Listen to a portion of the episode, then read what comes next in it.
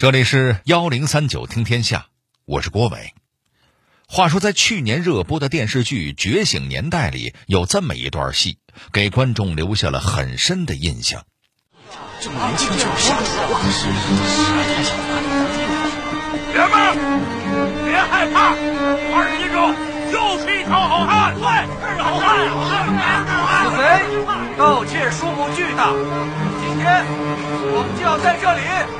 就地正法，以儆效尤。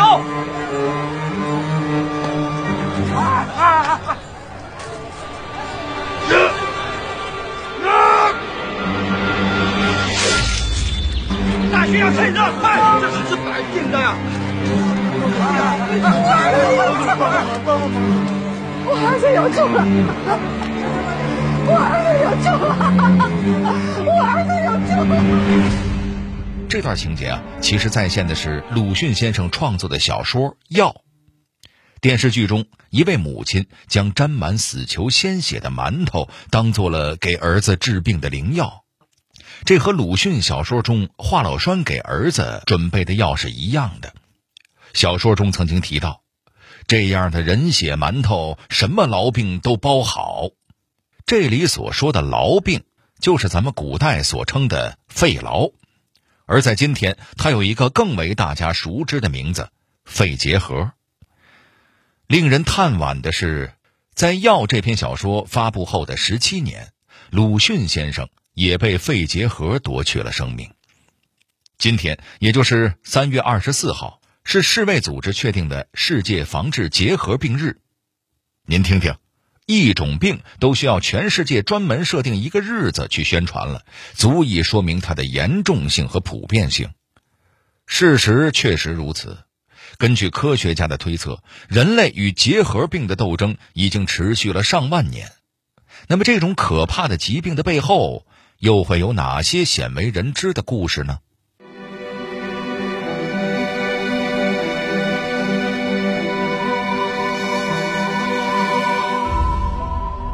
结核病为何被称为白色瘟疫？它和新冠的区别在哪里？十九世纪怎么会有一大批诗人、艺术家上赶着希望感染这种不治之症呢？卡夫卡、肖邦、鲁迅，多少我们熟知的名人曾经被结核病折磨。幺零三九听天下，郭伟和您聊聊人类与结核病的抗争史。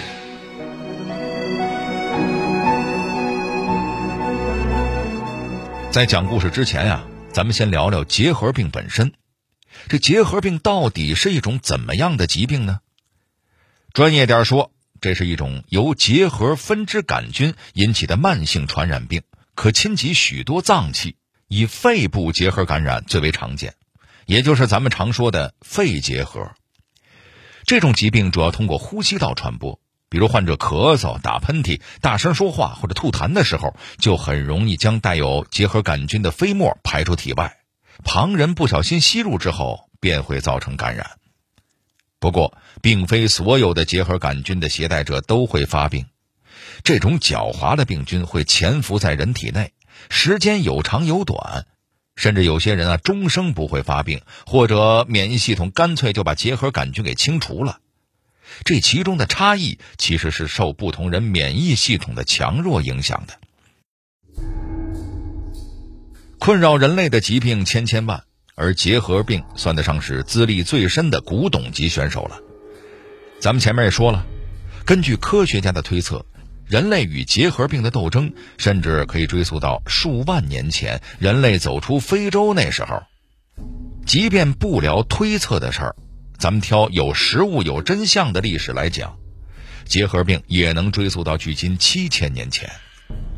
科学家在研究石器时代的古人类遗骸的时候，发现此人的第四、第五胸椎有典型的结核性病变，证明当时已经有结核病了。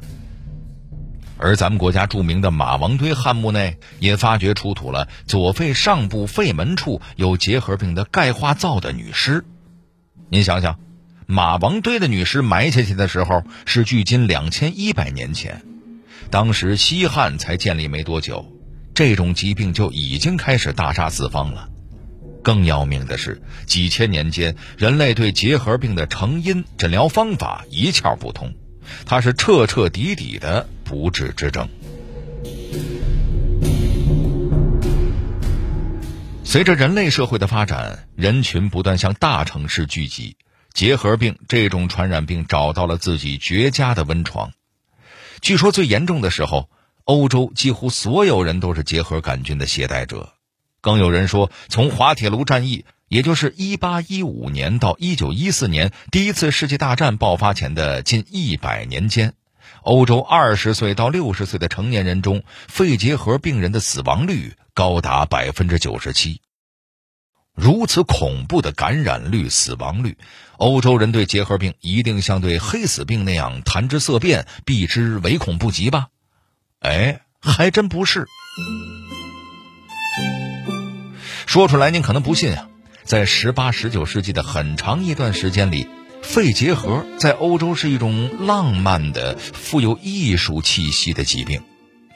不少当时著名的文学艺术家都为他痴、为他狂，比如英国诗人拜伦就一心希望自己能得这种不治之症，为此还发表过暴论，说希望自己能够死于肺结核，这样女士们都会说：“哦，瞧这可怜的拜伦，他死的时候看起来还是那么迷人。”要说拜伦啊，还只是开动了一下他丰富的想象力。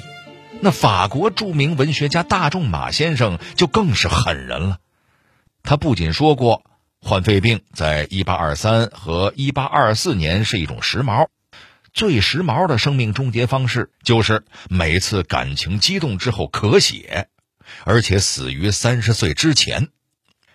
而且为了赶这种时髦啊，身体倍儿棒、吃嘛嘛香的大仲马还试图假装自己患病。得亏那个年代的人们对肺结核的成因还一无所知，不然这老哥啊，指不定还能干出什么事儿来。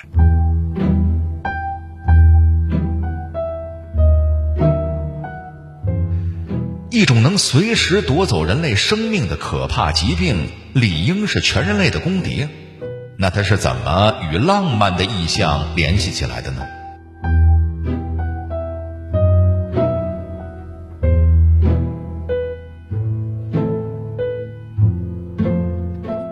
听到这儿，可能有人会说了：“人可以一心求全，一心求财，这都是自古以来的时髦追求。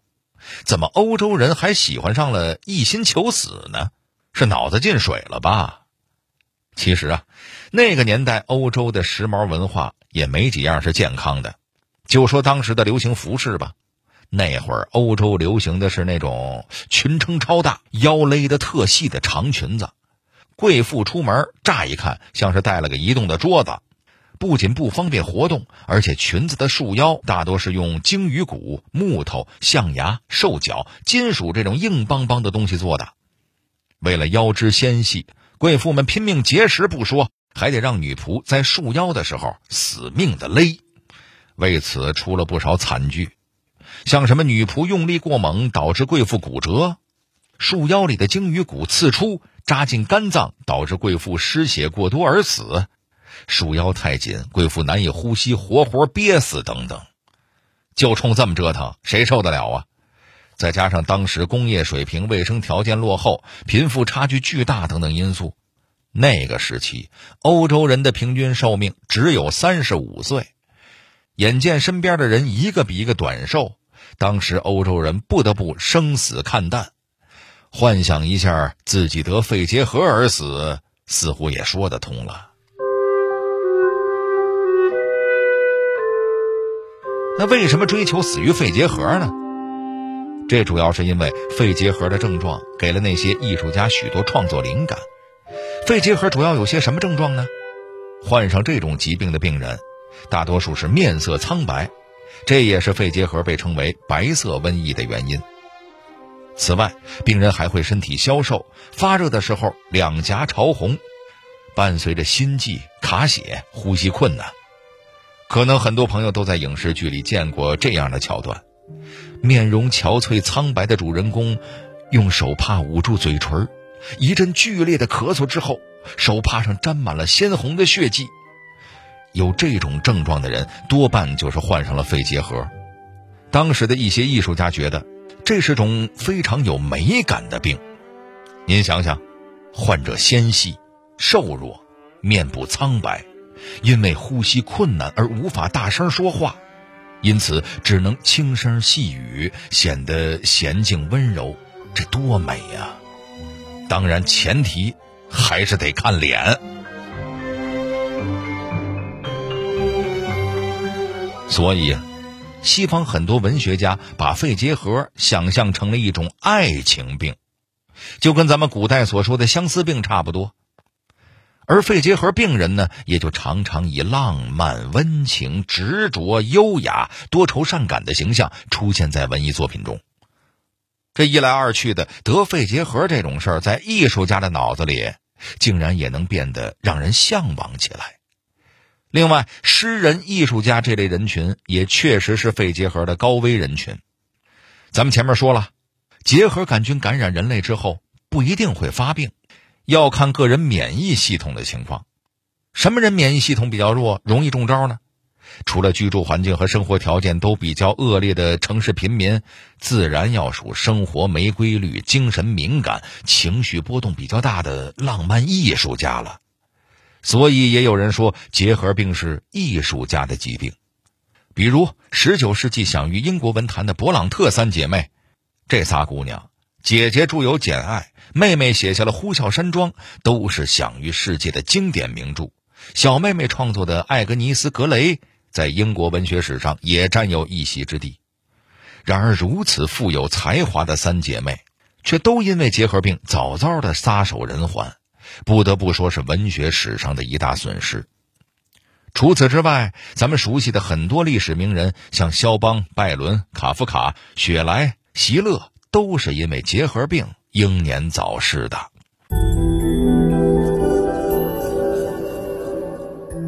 这些名人的光环间接促成了结核病的浪漫化。可是，对于患病者本人来说，疾病真正带给他们的又是什么呢？其实，对于大多数真正患上结核病的名人来说，这种疾病绝对不是什么浪漫的事儿，而是一种持久的、难以忍受的痛苦。持续的低烧、咳嗽、胸闷、胸痛不断蚕食着他们的肉体。比如，著名音乐家肖邦弥留之际，医生为他做了最后一次检查，问的问题便是：“您是否还觉得痛苦异常呢？”肖邦只回答了一句。很快就不会了。几个小时之后，这位伟大的音乐家便永远停止了呼吸。顺带提一嘴，肖邦临终前还说出了自己的遗愿，是希望自己死后心脏能被运回祖国波兰安葬。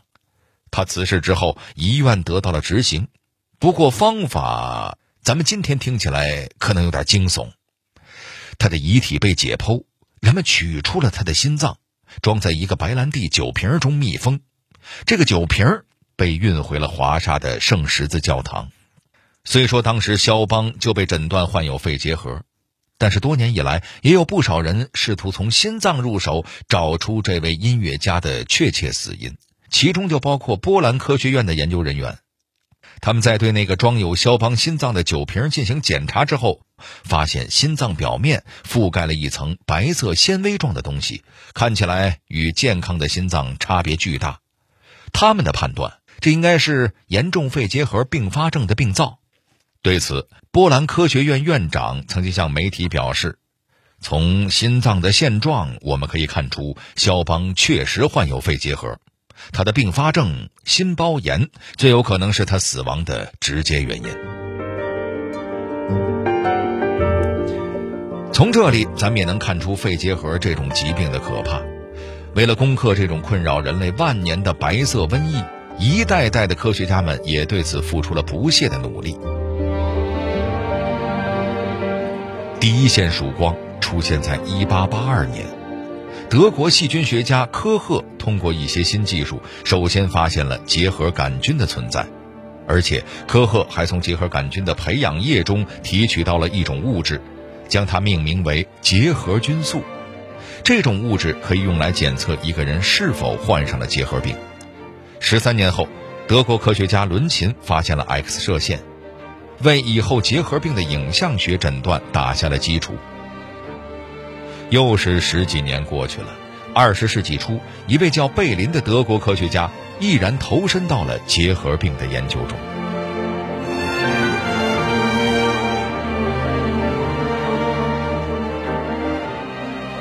咱们先说说这位贝林先生的经历。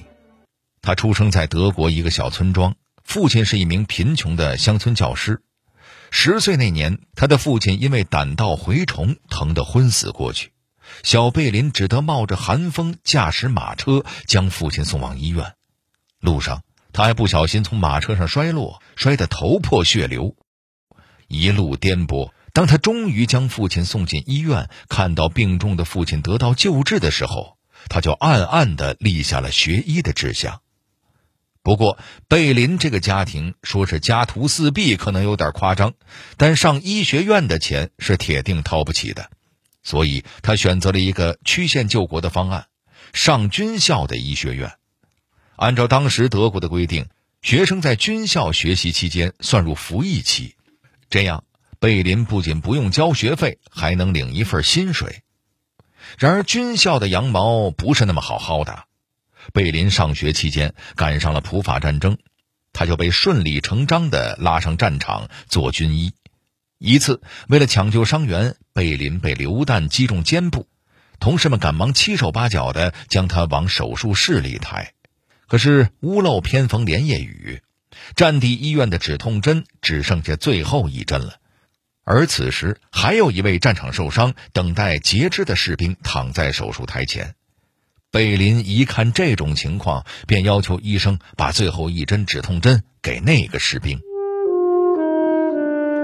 谁知此时令人意想不到的一幕发生了：重伤的士兵拔出枪来，对准了手术医生，威逼他将止痛针给贝林注射，因为贝林是军医，可以拯救更多战场上的生命。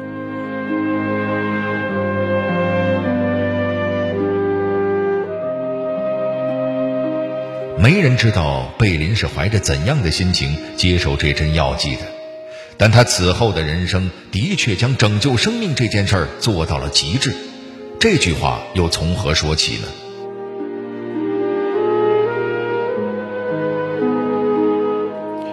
战争结束之后，贝林受到了咱们前面提到的那位细菌学家科赫的器重，到他的研究所当助手。当时，这个研究所已经发现了白喉和破伤风的病原菌，贝林则从狂犬病防治上得到了启发，将感染过破伤风的动物血清注射给刚刚感染破伤风的动物。经过三百多次的试验，他终于证明这种血清可以预防破伤风。几年之后，贝林又发现了能中和白喉毒素的抗毒素血清。凭借在白喉、破伤风防治上的突出贡献，贝林获得了一九零一年首枚诺贝尔生理学或医学奖。然而不幸的是，获诺奖的几年之后，他就染上了肺结核。虽然他的老师科赫是第一个发现结核杆菌的人，但当时对于怎么治疗肺结核，科学家们还是没有头绪。说白了，当时结核病还是绝症。那身患绝症的贝林要怎么安排自己接下来的人生呢？他的选择是将剩余生命投入到结核病的研究中。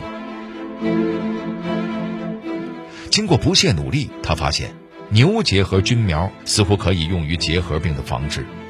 然而，就在研究进入到关键时刻，一九一七年三月三十一日，贝林因为结核病与世长辞了。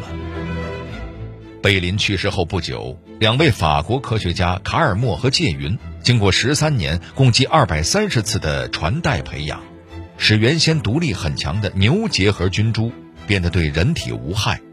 他们将这种菌株接种在牛、马、羊、鼠等动物身上，发现动物们不仅没有感染结核病，反而对这种病产生了强大的免疫力。后来，巴黎大学的威尔麦教授首次将这种无毒菌株接种给孩子，被证明无害之后，这种接种法逐渐被推广开。为了纪念卡尔默和介云这两位科学家的重大贡献，这种疫苗被命名为卡介苗。听到这儿，相信很多朋友都能够回忆起自己小时候注射卡介苗的经历。没错，直到今天，这仍然是预防结核病最为简单有效的方法。说到这儿，相信很多朋友都会好奇。同为呼吸道传染病，肺结核和这两年在咱们生活中阴魂不散的新冠肺炎有什么区别呢？首先，肺结核是由细菌引起的，而新冠肺炎是由病毒引起的，两者的致病体不是一回事儿。另外，肺结核和新冠的症状区别也挺大，大部分肺结核患者会有卡血的症状，而新冠病毒感染的患者很少会卡血。此外，肺结核引起的盗汗、消瘦等症状也很少在新冠患者身上见到。总体来说，随着卡介苗的问世和后续抗生素、化疗药物对结核病的效用被发现，人类已经找到了与这种白色瘟疫战斗的方法。所以，上世纪八十年代初，美国人曾经预言，二十世纪末就可以消灭结核病。世界卫生组织也曾经以2000年结核病不再成为威胁人类健康的主要病种为目标，但近年的事实表明，在这种存活了上万年的疾病面前，人类还是有点乐观了。一来，近年世界上艾滋病患者和感染者增多，而艾滋病人感染肺结核的几率是常人的三十倍；二来，结核病自身也在变异。已经有不少具有抗药性的结核菌株露头了，所以咱们日常生活中保持良好的卫生习惯是十分必要的。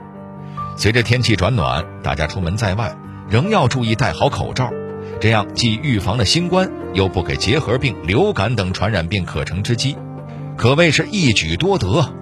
您说呢？